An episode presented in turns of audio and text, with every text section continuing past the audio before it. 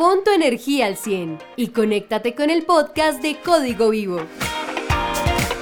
Hoy presentamos No te quedes varado por el pastor Balmer García. Era la segunda fiesta de la Pascua a la que asistía el Señor Jesús en su ministerio. Y hay en Jerusalén, ahí en Jerusalén, cerca de la puerta de las ovejas, un estanque llamado en hebreo Betesda, el cual tiene cinco pórticos. Ustedes saben qué es un pórtico. Dicen los teólogos que pórticos los ponían, eran como paredes que ponían que cubrían a la gente del sol. La gente se sentaba ahí, se acostaba ahí, habían enfermos, todo eso, se hacían detrás de la pared para cubrirse del sol. En estos yacía una multitud de enfermos. Imagínense la cantidad de gente que había ahí. Decía, una multitud de enfermos, ciegos, cojos, paralíticos que esperaban el movimiento del agua, porque un ángel descendía de tiempo en tiempo al estanque y agitaba el agua, y el primero que descendía al estanque después del movimiento del agua quedaba sano de cualquier enfermedad que tuviese. ¿Quién aquí ha montado Transmilenio en las horas pico?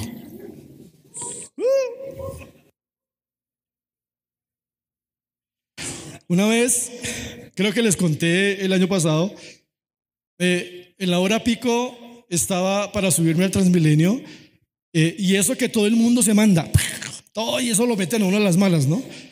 Pero resulta que al frente mío había un joven. Entonces todos me empujaron y yo sin querer lo empujé, porque es obvio, si uno no quiere que lo toquen, coja taxi, tome taxi. Entonces él se sintió ofendido y se queda mirándome y me dice, uy, loca, ¿usted qué está haciendo? Y yo, uy, señor.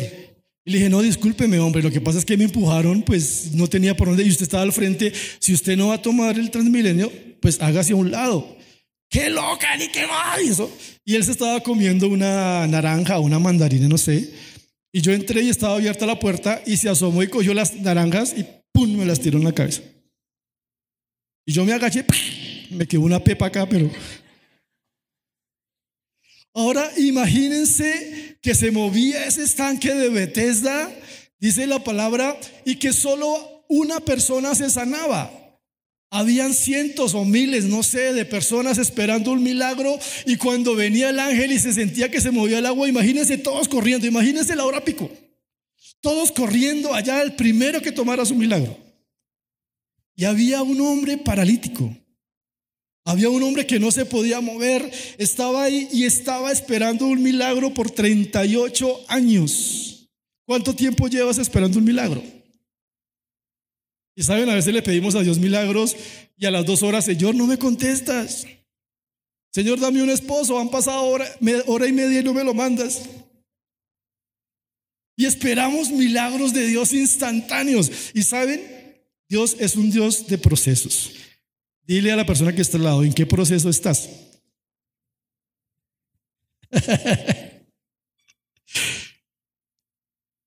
Dice, porque un ángel descendía de tiempo en tiempo en, en, aquel estanque y agitaba el agua, y el primero que descendía al estanque después del movimiento del agua quedaba sano de cualquier enfermedad.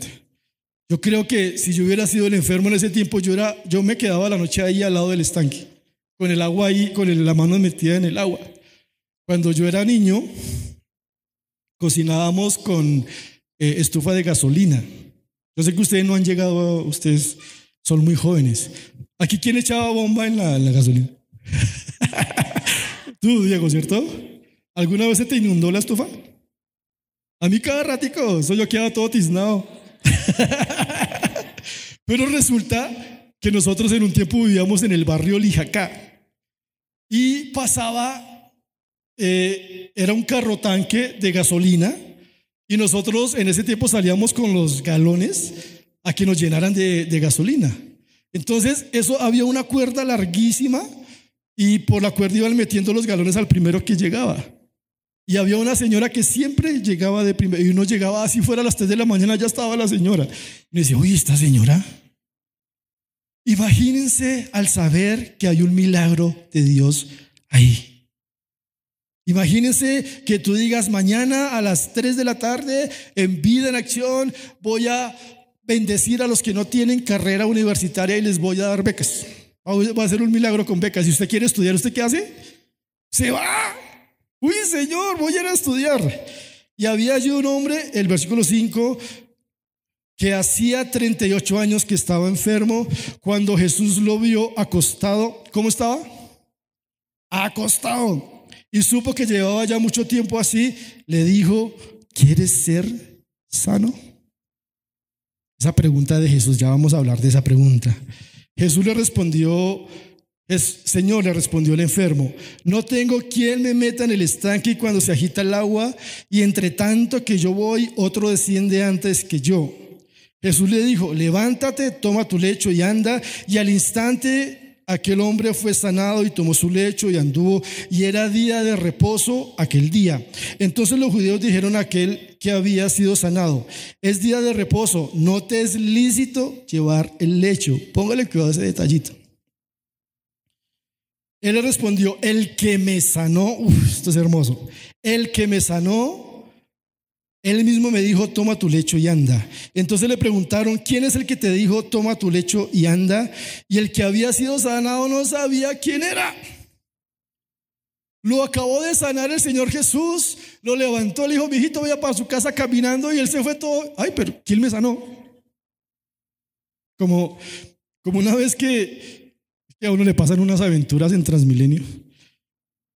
Una vez me bajé, iba, ah, no, eso fue una buceta.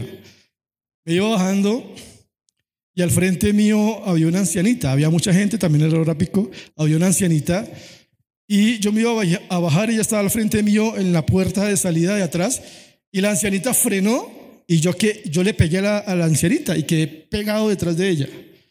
Y cuando me bajé de, de la buceta, no tenía ni billetera, ni celular, ni nada. Y yo dije, uy, ¿quién me robó? Y yo me puse, uy, esa ancianita será tan cruel, será tan malvada. Y es una táctica que usan, pilas con esas tácticas. Este hombre dijo, ¿quién? Yo no sé. Y se fue caminando como que todo fresco, todo feliz. ¿Y quién me sanó? Él no supo responder. Y el que había sido sanado no sabía quién fuese, porque Jesús se había apartado de la gente que estaba en aquel lugar. Después le halló Jesús en el templo y le dijo, mira, has sido sanado, no peques más, para que no te venga alguna cosa peor. El hombre se fue y dio aviso a los judíos que Jesús era el que le había sanado, y por esta causa los judíos perseguían y procuraban matarle, perseguían a Jesús y procuraban matarle porque hacía estas cosas en el tiempo de reposo. Es increíble cómo querían matar a Jesús por ayudar a las personas. Es increíble cómo los sanaba, los resucitaba, les daba vida, les daba pan, todo. Un día de reposo. Es increíble cómo lo querían matar. Es increíble cómo la religión confunde. Cómo la religiosidad confunde. Cuando vivimos un evangelio de religiosidad nos confundimos, pero esto será pecado, pero esto no será pecado, pero alzar las manos, pero arrodillarme. Cuando vivimos un evangelio de religiosidad nos confundimos, pero cuando vivimos un evangelio de intimidad es cuando somos libres. ¿da? ¿Dónde están los estudiosos, los teólogos, los que estudian teología? Bethesda significa casa de misericordia. Betel significa casa de Dios. Betsaida, casa de pesca. Belén, donde nació Jesús, se llama casa de pan. ¿Saben cuál es el sueño, el anhelo de Jesús? Que haya una casa donde habitemos juntamente con Él. Él quiere habitar con nosotros, quiere que la iglesia, quiere que vida en acción, quiere que Código Vivo sea una casa donde habite su presencia, donde viva continuo con nosotros todos los días. Por eso yo no estoy de acuerdo cuando dice Dios, ven y visítanos. ¿Saben por qué? Porque Dios quiere vivir con nosotros todos los días de nuestra vida. Es más, tócate tu corazón. Cuando aceptaste a Jesucristo, el Dios Todopoderoso vino a vivir en tu vida. El Espíritu Santo vive en tu vida. Se acerca al hombre y sabe que ha estado enfermo por mucho tiempo. Hace una pregunta que para nosotros podría ser innecesaria. Un hombre que está buscando sanidad, un hombre que está diciendo, llevo 38 años aquí, quiero ser sano, quiero ser liberado. Y Dios le dice, ¿quieres ser sanado? ¿Quieres ser sanado? ¿Quieres levantarte de este lecho? Y Dios hoy te pregunta a ti, ¿quieres ser sanado? ¿Quieres ser liberado? ¿Quieres ser empoderado? ¿Quieres salir adelante? ¿Quieres sacar adelante los proyectos de Dios? Y a veces decimos, Señor, pero ¿por qué me haces esa pregunta? Pero Dios, en Dios todo tiene lógica. Dios por algo está haciendo esa pregunta. Porque saben que hay personas que no quieren ser sanadas. Hay personas que no quieren ser liberadas. Uno esperaría que este hombre dijera, sí, quiero ser sanado. Hubiera gritado, hubiera hecho algo, sí, Señor, quiero ser sanado, estoy cansado de esta condición. Estuviéramos esperando, hubiéramos esperado que hubiera contestado así, quiero ser sanado. Aquí quienes tienen hijos, alcen la mano. Si usted le dice a su hijo, quiere un helado, ¿qué dice su hijo? Sí, Sí, yo también le digo lo mismo a Denise, ¿no? Mi, mi postre favorito es el helado. Y mi esposa, como vivimos tan lejos, vivimos fuera de la ciudad, ella no me lleva mucho helado porque cuando llega allá o se derrite o se lo ha comido. Por eso ya no me lleva. ¿Por qué a veces no decimos sí? Vamos a analizar en estos 15 minutos que me quedan, vamos a analizar por qué este paralítico no dijo sí de una. Y nos vamos a identificar, se van a dar cuenta que nos vamos a identificar. Lo primero, ¿por qué no dijo sí de una? Es por las excusas. Se excusó. Nos inventamos excusas, ¿por qué no funcionará? Dios no me sanará a mí. Dios, este proyecto no lo voy a sacar adelante. Esto que Dios me está dando, no voy a poderlo sacar adelante. Estamos haciendo empresa con mi esposa eh, estamos haciendo empresa con, con unos socios, con, con, mi esposa, y a veces vienen esos pensamientos, pero esto será que sí. Y cuando empezamos empresa, Dios nos dio palabra y empezamos empoderados y gracias Señor, pero a veces sacamos excusas y a veces queremos renunciar y decimos, Señor, no vemos nada por ningún lado.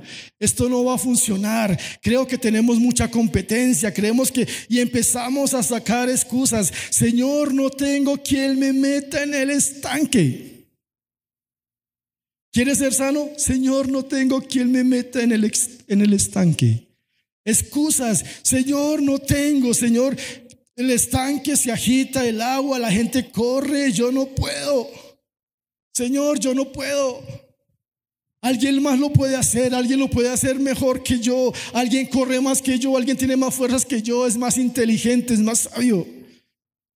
A veces uno tiene consejerías con jóvenes que dicen, no, yo soy bruto, yo no puedo. Yo no me puedo capacitar, yo no puedo pasar esa materia. Hablé con un joven que iba perdiendo seis materias. Y la séptima la pasó con un punto, por un punto.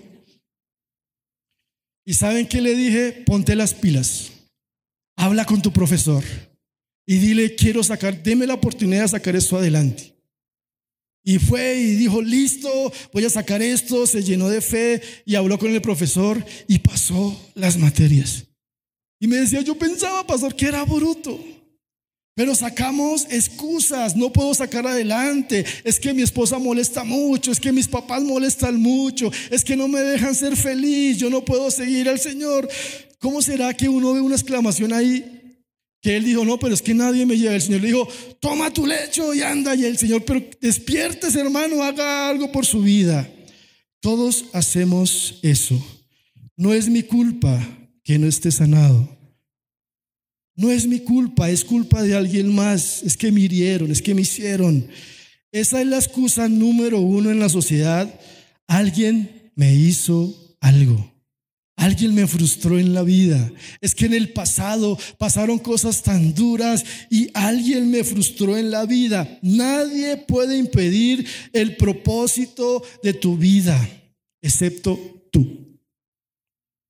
Dile a la persona que está al lado tuyo, nadie puede impedir el propósito en tu vida, excepto tú. Muchos dirán, tal vez usted no entiende mi situación. Tal vez usted no sabe que me violaron.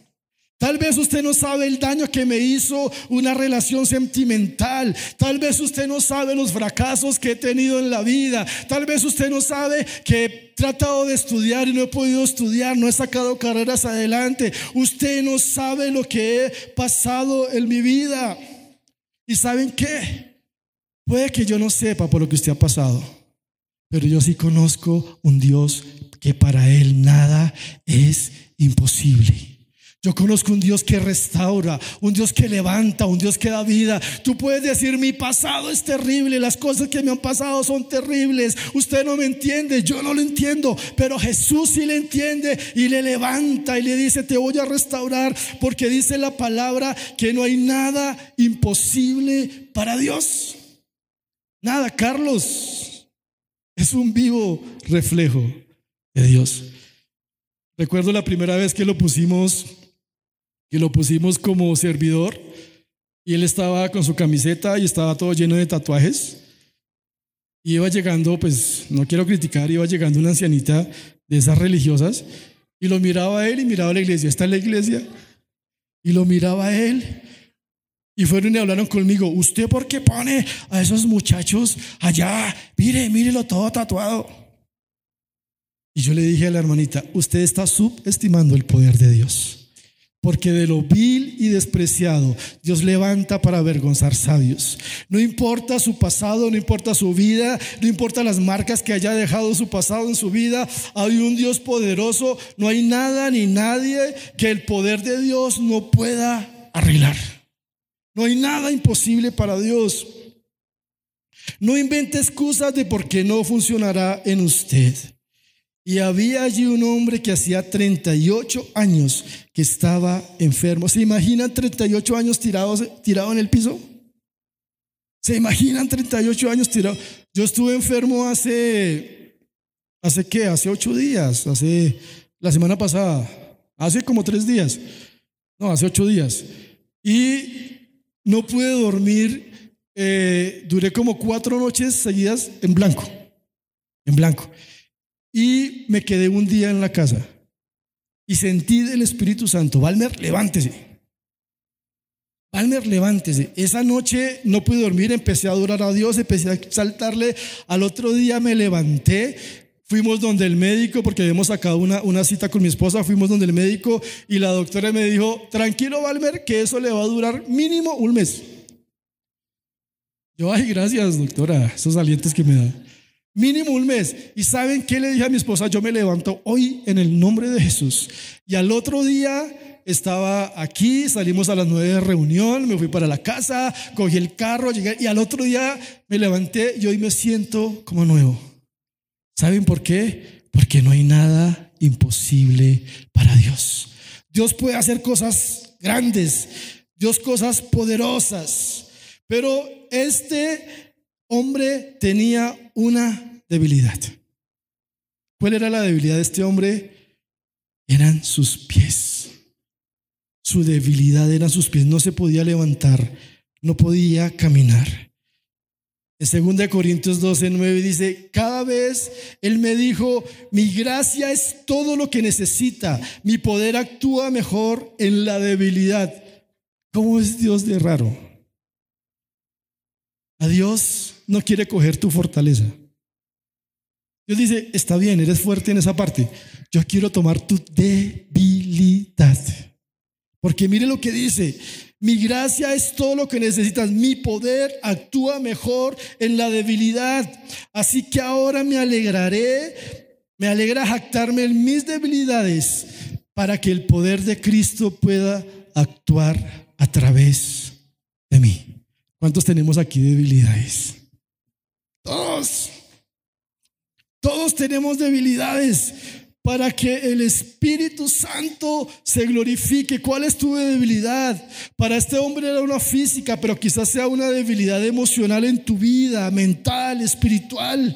Solo piense por un momento cuál sería el asunto en tu vida que tienes que arreglar. ¿Cuál, ¿Cuál es el área en tu vida que tú dices, yo no quiero que esa área esté en mi vida, quiero librarme de esa área? Soy débil en esto, soy débil con las mujeres, de pronto dirás tú, soy débil con la pornografía, con las mentiras, con el chisme, con la inseguridad, con los temores, con el miedo al futuro. ¿Cuál es tu debilidad? La de este hombre era sus pies, pero piensa en esa parte de tu vida que tú dices, me quiero librar de eso. Esa es tu debilidad. Y dice ahí que Dios se quiere gloriar, se quiere glorificar en esa debilidad. Piensa por un momento cuál sería ese asunto. Si no se te ocurre ninguna debilidad, pregúntale a tu mamá. Pregúntale a tu esposa. Mi esposa conoce todas mis debilidades. Que a veces, cuando estoy los lunes que tengo libre, y ella me dice, amor, me ayudas a barrer la casa, amor, me ayudas a esto. Entonces, como yo hago, yo me desconecto del ministerio, me desconecto de todo. Entonces, a veces me pongo a ver series, a veces me pongo a ver películas, a veces me pongo a jugar un ratico videojuegos o me pongo a editar películas. Y mi esposa llega más o menos a las seis. Entonces, yo a las cinco empiezo a hacer todo el oficio rápido. Entonces, la losa, esto, todo corriendo. Mi esposa conoce de mis debilidades. Primero, las excusas. Segundo, este paralítico no se quería esforzar, necesitaba ir un poco más allá. Jesús no, Jesús no le dijo, sé sano. Jesús no lo sanó de una. Jesús le dijo, ¿te esforzarías un poquito? ¿Tú serías capaz de tomar ese lechito, esa cobijita, esas cositas e irte para tu casa? ¿Tú te esforzarías en recoger ese reguerito? El Señor Jesús no lo sanó de una, le dijo, esfuérzate un poquito, te esforzarías. Jesús sabía que había estado de 38 años. Es fácil sentirnos cómodos en la debilidad. Las fiestas se hacían tres veces al año, estas fiestas de Pascua. Imagínense ahí esperando tres veces en el año que llegara el ángel. Yo me imagino que en esos tres, cuatro meses el paralítico se ponía a jugar uno. Mientras viene el ángel, jugar uno, jugar, ¿qué fue lo que jugamos la vez pasada con Fernanda? Stop. ¿Quién ha jugado aquí Stop? Es de mi época. Ustedes no lo conocen, Stop. Imagínense allá eh, jugando el paralítico FIFA 18. Los árabes contra los judíos los estamos goleando. Imagínense, ya estaba cómodo. Esperemos otra oportunidad. Estoy en la casa, no sé, no sé, esas debilidades me afectan tanto, me acomodo a mis debilidades a ver si algún día Dios hace un milagro. El Señor le dijo, levántate, hay mucho por hacer, esfuérzate un poquito. No se trata solo de que oremos por ti, se trata de que tú te levantes. Hay gente esperando milagros instantáneos. Hay gente digo con mucho respeto, hay gente que cada ocho días pasan a que les ministren, esperando un milagro instantáneo, pero Dios quiere que tú te esfuerces un poquito, que tu, tu papá, tu mamá, tu familia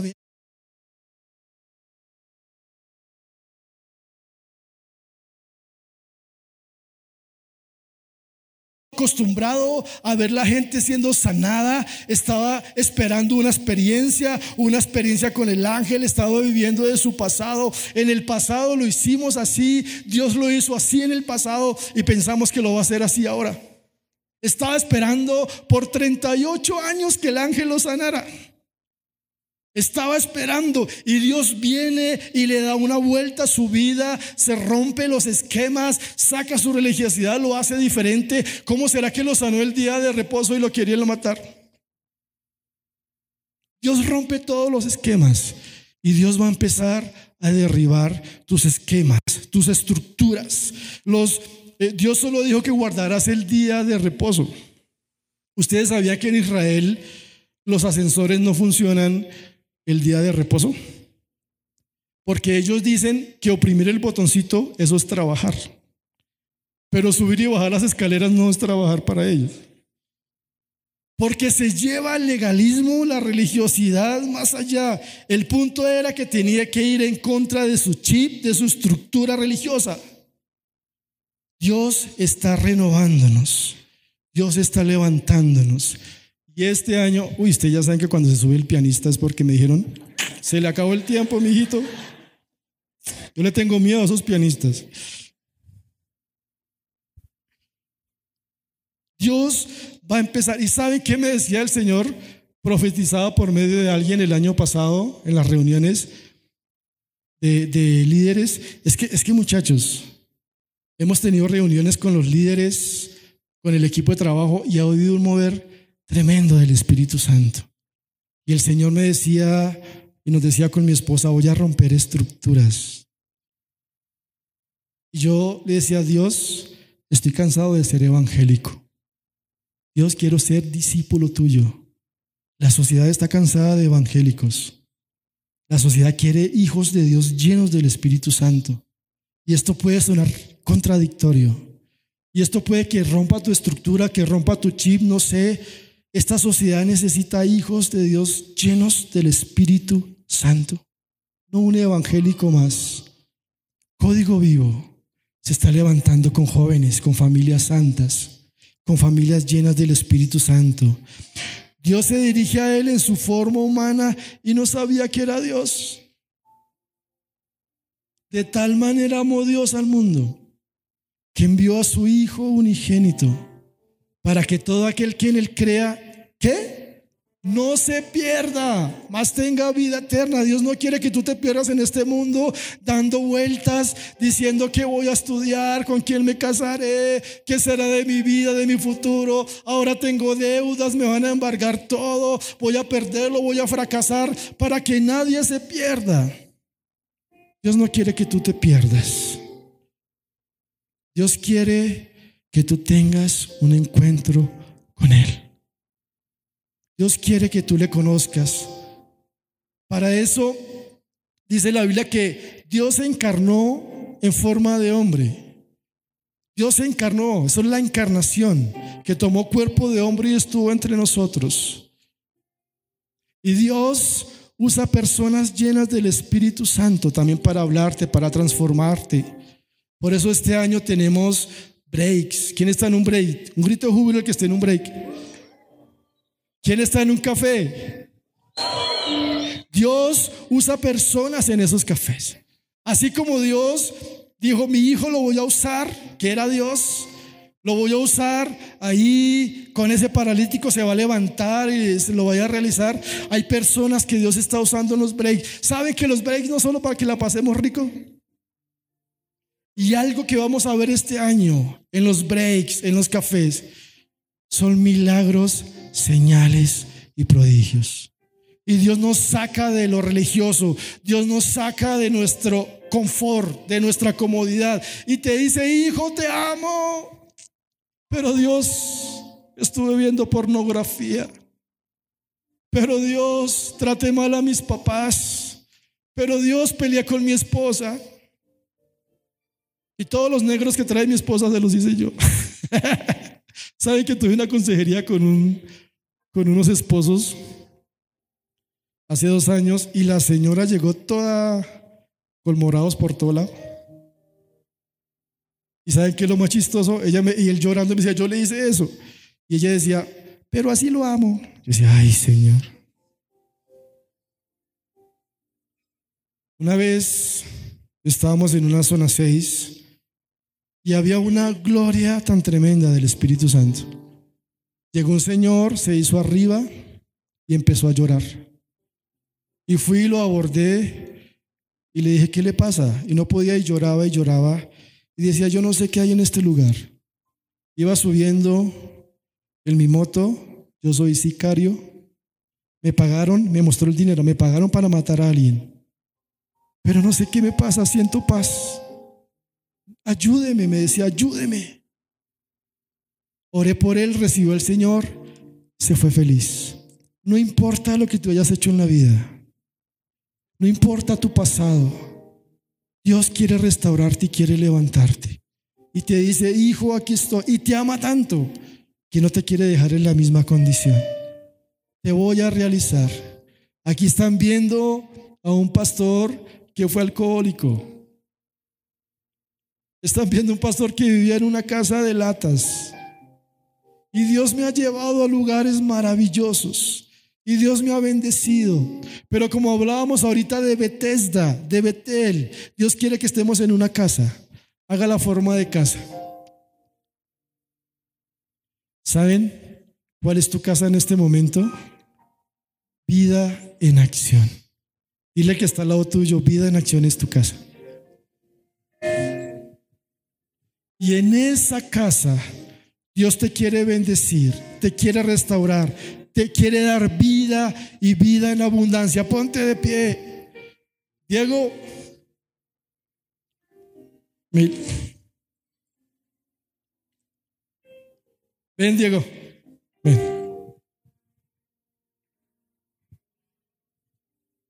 Viene un tiempo tremendo para tu vida de parte de Dios. Saitalaba, candalaba, citalaba, raba, vaya, vasaya, lava, cita. Viene un tiempo tremendo para tu vida, te dice el Señor. Ana, no es casualidad que estés aquí. Hemos estado orando con mi esposa por ti. ¿Ven? Ana viene de Caldas, de Manizales, una paisita. Démosle un aplauso, ella es cristiana, la, damos la bienvenida. Viene un tremendo proyecto de vida de Dios para ti. Y todo lo que has sufrido, lo que has vivido en soledad, lo que has llorado, el Señor te dice, te fuiste llorando y regresarás danzando de alegría. Alza tus manos. Yo no sé quién quiere aprovechar esa presencia de Dios que está aquí. Ese Jesús que está al lado tuyo. Algunos se sienten como ese paralítico. Soy tan sucio, soy tan pecador, soy tan fracasado. Y Dios te dice, Jesús te dice, no digas eso. Yo te quiero levantar. Es que soy tan pecador. No digas eso. Te quiero restaurar. Te quiero llenar de mi presencia. Quiero que estudies. Quiero que hagas una carrera, que te capacites, que tengas familia, que tengas hijos, te dice el Señor. Pero solo quiero que me mires a mí. Esperamos que hayas disfrutado esta enseñanza. Suscríbete a nuestro podcast en tu plataforma preferida y síguenos en nuestras redes sociales, arroba Código Vivo CC. Para más información sobre nuestro ministerio, visita www.códigovivo.org.